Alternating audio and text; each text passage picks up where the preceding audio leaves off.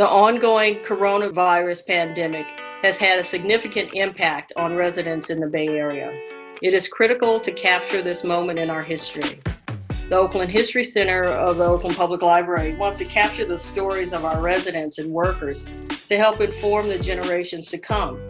Submit your stories to the COVID 19 East Bay Community Archive at oaklandlibrary.org slash COVID 19 archive.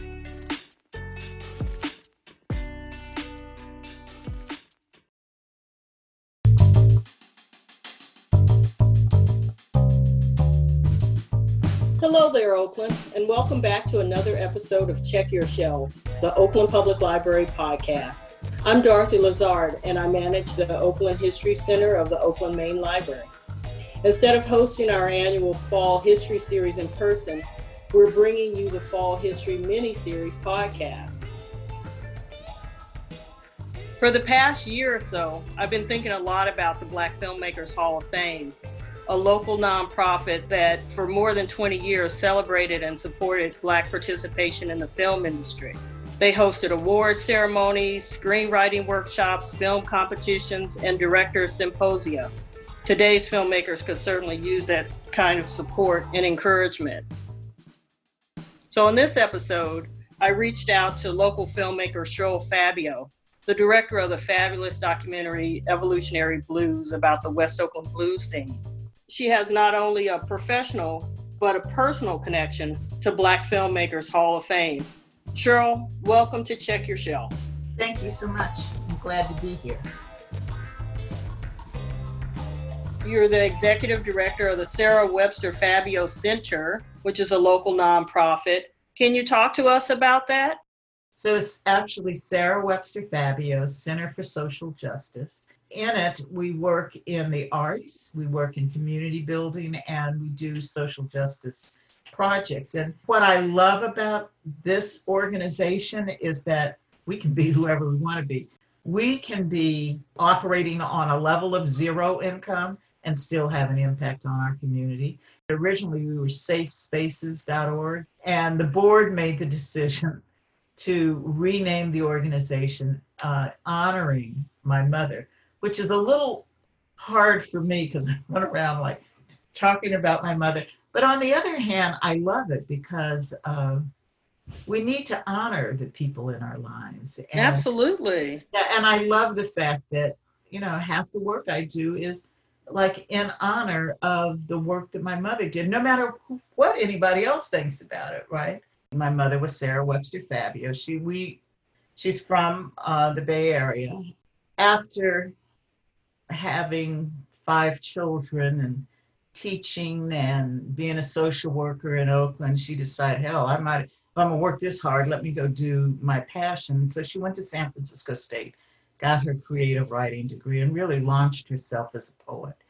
So she had a really interesting trajectory. It was a short trajectory.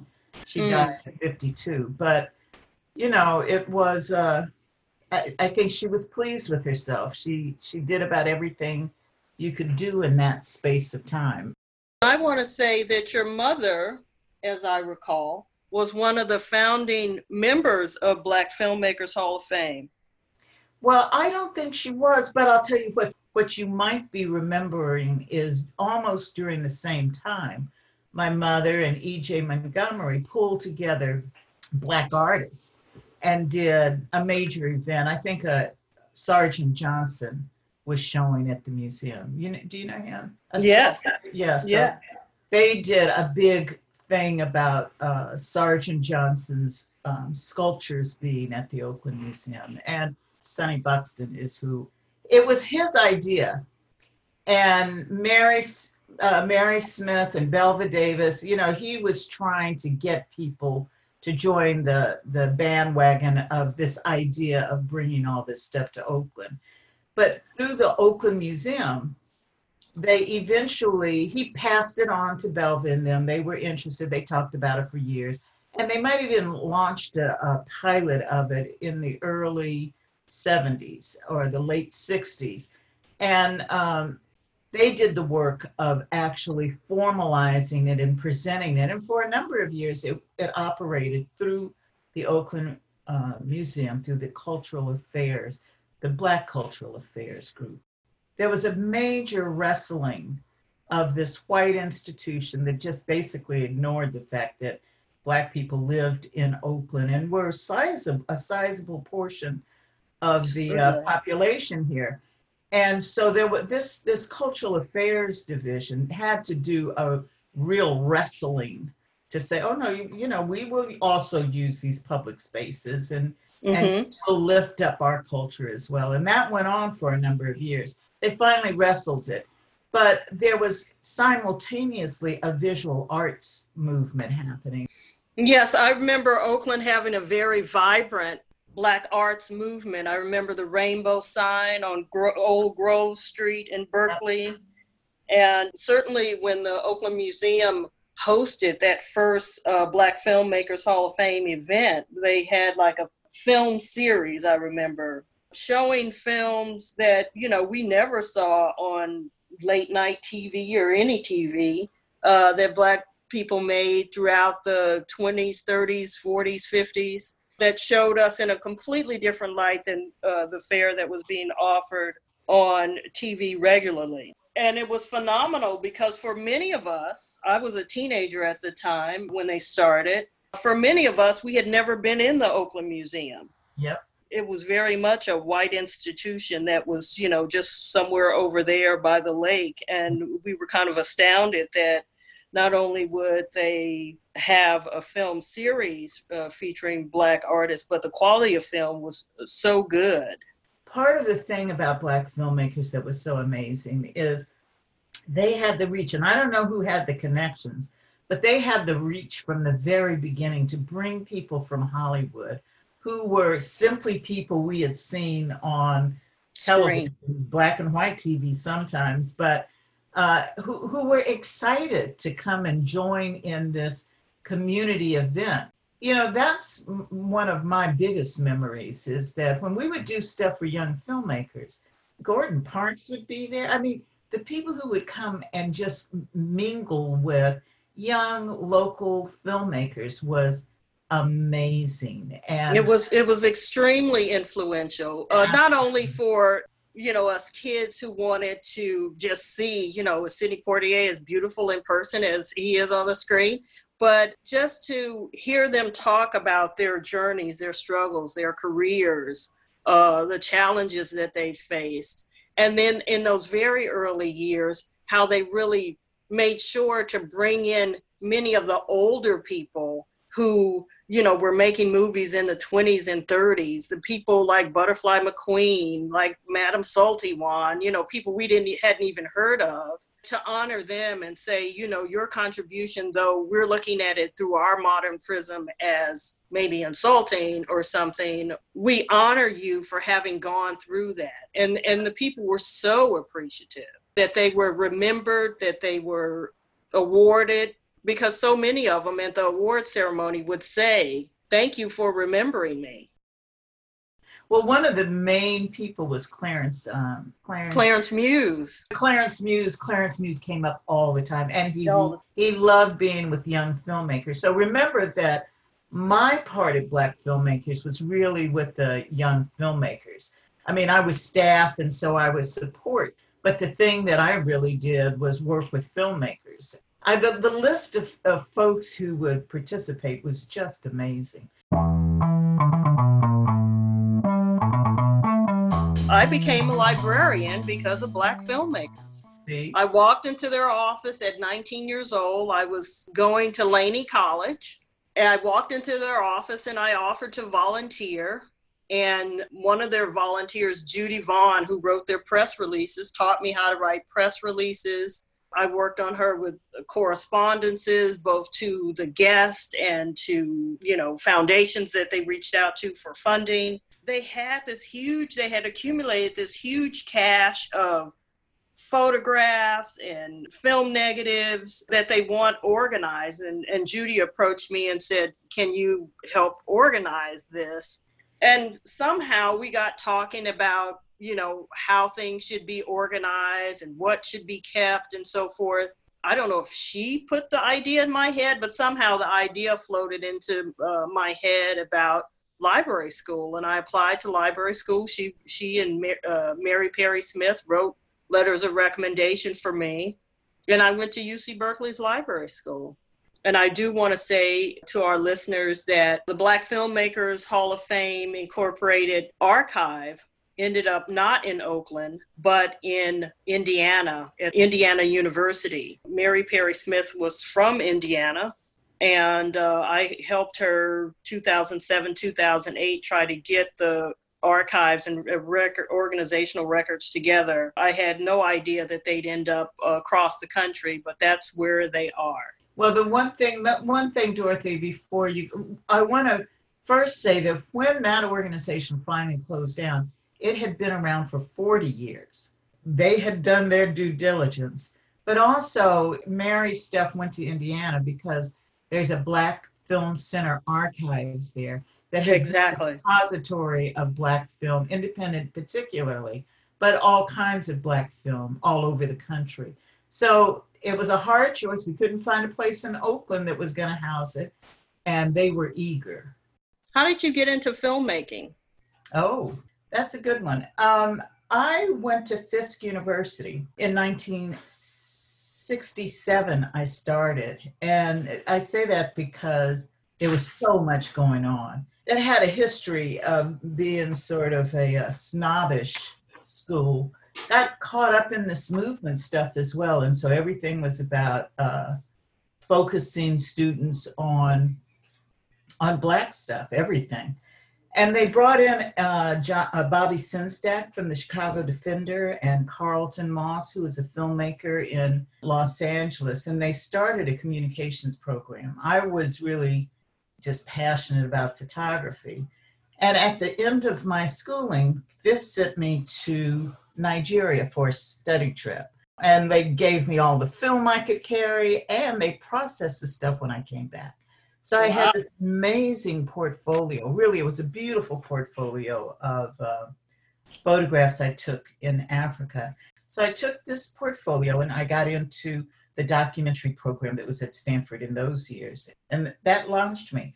But I don't know if they really wanted you know that my kind of black person in there. So I struggled for the time I was there. I couldn't get funding to make my thesis, and most kids would come out with a written thesis, but I was kind of determined to do a film thesis. What was your thesis on? I did a film about my mother, who's who was a writer. I pieced this film together, working like six dollar an hour jobs, where I'd also have to pay for the film and the processing and all that stuff. It took me about five years to get through this one year program, which was fine. I came out with this 30 minute film about my mother that actually has shown recently. And like, who would have thought that? My film was Rainbow Black, poet Sarah Webster Fabio. But that was also how I got connected to Black filmmakers. When I finished all of that, you know, the post would have the little stands and you could get a free post. And I happened to pass by one of those stands, see a post and I picked it up and I looked at it and I saw that they were having a film competition. My God, it must have been about 76 because that's when I finished my, my film. Can you talk to me about the journey you had to uh, go through to get Evolutionary Blues made? The thing that's so special to me about Evolutionary Blues is after I got the bit, well, I had worked at K Top for three and a half years and had hired many of the people that are there now. So I knew them all intimately, which is just an amazing way to make a film. You know, it's like you know how to communicate with each other. It was a wonderful crew. They were willing to like jump in with me and let me paddle my way around, support me where we could, and then actually be part of it. So, one of the amazing things after we had done 40 interviews. My process is to get the interviews transcribed. So now, now I have huge binders of these transcripts. Okay, now what are you going to do? So one of the ways that we started breaking that down into a film is I gave three or four people binders and said, okay, pull out your favorite parts. And we took a room at K-Top and just posted things on the wall. You could walk around and you could scratch something off, you could add something to it and all of that. And then I built it. I was able to go in and, and build it. Well, that was six hours worth of stuff. But that was the beginning of being able to edit it down into a real story.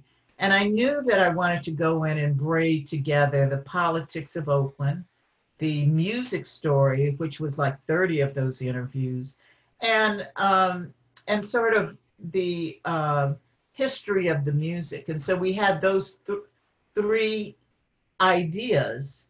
And as we started braid, and then we ended up with Isabel Wilkerson being willing to be on camera, an amazing group of musicians did interviews, and then some really good historians. All of this, then we had a lot of material and were able to whittle and whittle and whittle and whittle. And then after we got the storyline, that film continued to get these amazing gifts. My dear friend Carith Reed, who I say that she's actually a friend of my mother's, had E.F. Joseph's negatives, the wow photographer from that used to kind of record culture in West Oakland. Yes, fifty thousand had had rescued fifty thousand of his negatives. And you know, a funny story is um, a guy called and said, "Hey, I hear you're making this film. You really need to call Ruth Beckford and let her know what you're doing and see if you can use these photographs." So I the dancer. right, wait. And I used to take dance from Ruth Beckford, but I'm not a good dancer. Everyone in my class was like all of these dimension dance, all of these amazing dancers, and then there was me. So Ruth, uh, Ruth, kind of had a uh, funny view of me, and I knew she would. So she said no.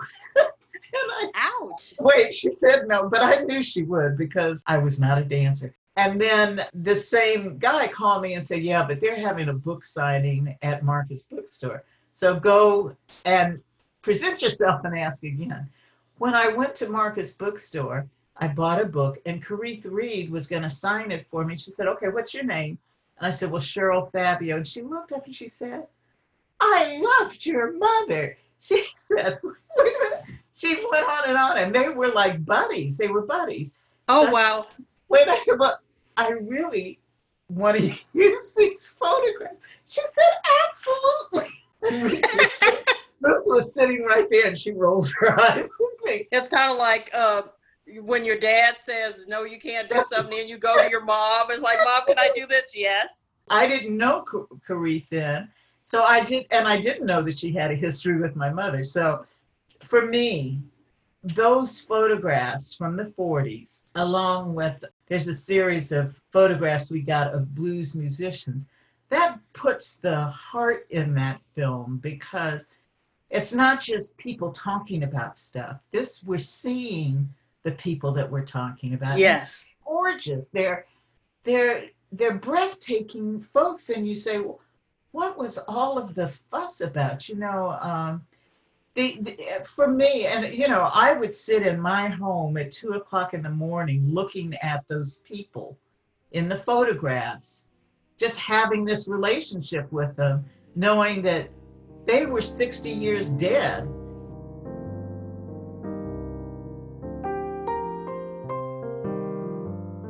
Does our current social moment demand anything of its filmmakers and other artists? What are your thoughts on that? you've got these tools on your desk that you can get almost, say, four fifths of the film completed. You've got things like the internet to post stuff to. In the 60s and the 70s, you had to come overcome all of that, face the expense, have the uh, fortitude to go through that process, and then you're still left with the product that you've got to distribute. This is a very different time, but on the other hand, in these times, I think you almost have the challenge of there's a need for content, there's an industry that will still operate on a formula. And so I think what I don't see as much of is this kind of independent film where people are using the technology to make a, a culturally political statement, right? There's a lot of entertainment and a lot of entertainment that's going to be accepted by the existing distribution system. So you have a different kind of product. For instance, every time I make a film, I feel like it's the only film I'll ever make. And so I've got to like throw like my heart and my soul and everything at it. I don't think that young people have, young filmmakers have that problem as much as I did because. And like, I think, yeah, I think because the technology is right. so at their fingertips. Right. And it's so native to them. Right. Uh, uh, unlike, you know, 40, 40 or more years ago, where can you get a camera? Right. Can you get staff to help you? Right. Uh, how do you get your film processed? That kind of thing. And of course, uh, even you know, skilled filmmakers had to fight with distribution. That was always a conversation in the film symposia that Black filmmakers had. And, and uh, do you remember there were films that were taken out of distribution because they were uh, felt to be too controversial? I'm thinking of The Spook Who Sat by the Door. That film was basically kind of banned for years before it resurfaced. Well, you know, and then you have things, stories like uh, Gordon Parks making uh, Solomon's Journey, and mm-hmm. the industry that brought him in to do it demanded that he take out, you know, demanded that the film had a certain tone. It broke his heart that he couldn't tell the story the way that he wanted to tell the story, and yet he was delighted that he was able to direct this film and get it completed. So there was mm-hmm. just it's just such a different industry today than it was before. Well, Hollywood is so set up still. It's so kind of predicated on making money as opposed to quality story that you know, it's very formulaic. You know, it's like we need a spy movie because last summer there was a really popular spy movie that made a trillion dollars or a superhero movie that made a trillion dollars. So let's all make this. And, you know, sometimes I feel like we're both shut out of that system because it's like, well, have you really done work like this? And then sometimes I feel like Black filmmakers are trying to cater to that system and not maybe some more important story. And then also come to think about what's what's what is important. You know, a comedy may be as revelatory to a person as a, a heavy duty drama or a documentary. Have you seen Uncorked on Netflix? No. Let me Uncorked? See. No. I recommend that. It was very oh, sweet family, uh, black family film set in Memphis. This family that owns a barbecue joint in Memphis. It's a, a feature film. Huh you know, filmmaker I had never heard of, but just uh, extremely sweet. It has Courtney B. Vance and uh, Niecy Nash as the parents. All of the streaming systems that I have access to Amazon, Netflix, Kanopy through the library I'm finding that they've all responded to Black Lives Matter movement by having now a curated roster of films that they're offering um, so they're trying to be responsive in their own ways. You know, I'm gonna let me let me let me let me do my take on that. So yeah. I, I read, you know, I get all these emails from companies that make these statements about Black Lives Matter, and you know, it drives me up a wall. Let me just yeah. clear. Yeah. I go yeah. up a wall because I say, uh, today isn't different from yesterday or the day before that. Yeah. And yeah, it's a nice statement. You know, it takes me a half an hour if I'm going to read it. But the thing is, I don't care about your statement, I care about your action. So, what do you look like in three years? What do you look like in the future after you've written this lofty statement in the moment? Um, and yeah, does this moment demand stuff of filmmakers? Absolutely. I think that, you know, Black folks just, um, I mean, you can do art for art's sake I don't know. I, you know, I come from the school of thought where we really do have a responsibility to our community. So, you know, we every now and again we need a break, and so bring in some mindless comedy. I mean, I I'm consciously I watched a Christmas movie the other day because Delroy Lindo was in it, and I thought, oh come on, girl, Christmas and all, but my brain needed a break. Yeah, you needed a break. You can't always watch things like, you know, the 13th, some really heavy duty. You know, I yeah. can't pretty much 99% of the time, but that other 1% of the time, like everyone else, I need some mindless entertainment as well. Have you um, noticed that Netflix has a Africa cinema? I binge on that all the time. And you know, I've, I've been uh, me too. I, have been yeah, I go to Fest I used to go to FESPACO. I mean I when I when I do get to go to Africa, I'm always paying attention to the cinema. So yeah, that's interesting. And but if you see those films, I suspect, like here, that's the the uh, Bollywood kind of uh, the Nollywood. I'm sorry. Nollywood for Nigeria, yeah. Nigeria. But there's also an independent cinema going on there, and so there's hmm. just so much stuff that we can learn but you know we have to be committed and then there has to be the money to do it because it's very expensive you can finish a film and put it on uh, youtube but you can't finish a film at home on your desktop and put it in a theater right or put it on television we need to have environments that help us get into an understanding of that behind the scenes aspect because if you can do four fifths of it, with a little help, you can get through that last fifth of it as well. So, what would you say is um, the organization's legacy today? How could people in Oakland, uh, young aspiring filmmakers or older aspiring filmmakers, uh, benefit from what Black filmmakers has done? Well, Anything? Yeah, they. I mean, they've normalized they, that's the reason that there's so many kids making films. For me, you know, Black Orpheus was actually the first film I think I saw where I saw people who look like me. And then Sidney Poitier was one of the first, you know, actually, because on television, you're not watching the old films, you're watching what's in front of you. So Sidney Poitier was another black skinned person that I saw, and I thought, oh, well, this is possible it's things like that that build uh, the awareness and the confidence in somebody. So I completely attribute the scene that we've got now on Black filmmakers, not solely because there were a number of those all over the country, but on places like Black filmmakers who said to this Black community that they had in front of them, you can do this. In fact, you must do this. We have to do this to give ourselves, feed ourselves our own stories and change the trajectory. Because if you leave that story to be told by somebody else, you're in trouble, right? Yes, absolutely.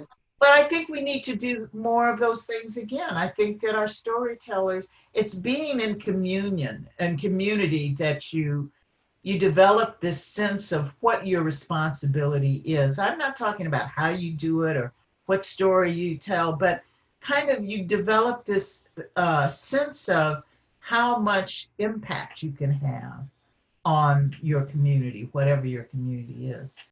I think filmmakers have a responsibility. Uh, you you know, someone could say, "Well, I don't have to just because you think it doesn't mean I got to do it." And that's true, but we do have to make a response. We do have a responsibility because even though there's a lot more than there was, there's not enough and our children need so much. Our our own psyches need so much. And so you should be putting programming out there that whether it's to me, whether it's light entertainment, comedy, if it's whatever it is, take us someplace. Please take us someplace. Cheryl Fabio, thank you so much for joining us today on Check Your Shelf. Good luck in the filmmaking world, and we'll look forward to your next film. Thank you. Thank you so much for having me. To learn more about Cheryl Fabio and the Black Filmmakers Hall of Fame, have a look at our show notes for this episode. Even though the libraries remain closed, you can reach the Oakland History Center staff by emailing us at eanswers at oaklandlibrary.org or by calling 510 238 3134. Check Your Shelf is made possible through a mini grant from the Friends of the Oakland Public Library. Through grants and special programs, the Friends support the critical work OPL performs in our community. To learn more about the Friends, visit fopl.org slash impact.